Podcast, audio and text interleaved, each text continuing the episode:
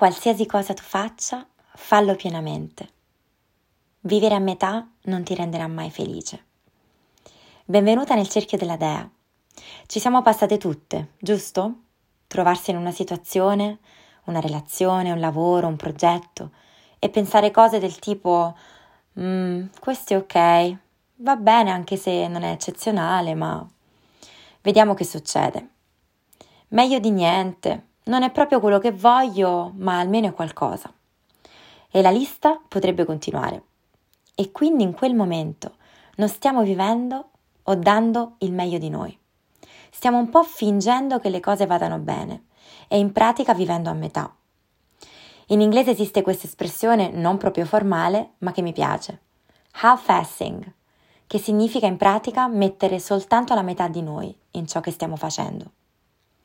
Quindi quello che succede in questi casi è che in realtà stiamo prima di tutto sprecando tempo, mentre potremo invece vivere pienamente.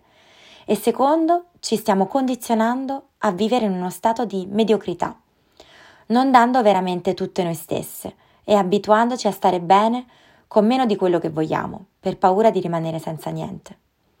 E se invece avessimo davvero cercato di ottenere ciò che vogliamo veramente, ciò che ci rende felici, ciò che ci fa vibrare, e se fossimo andate fino in fondo.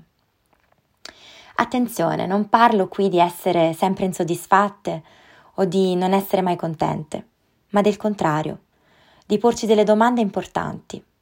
Sono contenta nel posto in cui sono nella mia vita? Cosa mi piacerebbe migliorare di me? E perché non lo faccio? Perché non vado fino in fondo?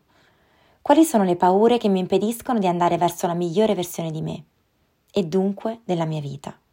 Perché in fondo la mia vita può essere solo come sono io.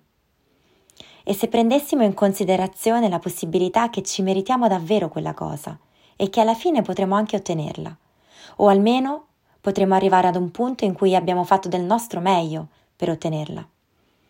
Siete d'accordo? Qual è la vostra esperienza? Oggi la tua domanda contemplativa è proprio questa. Amore e luce.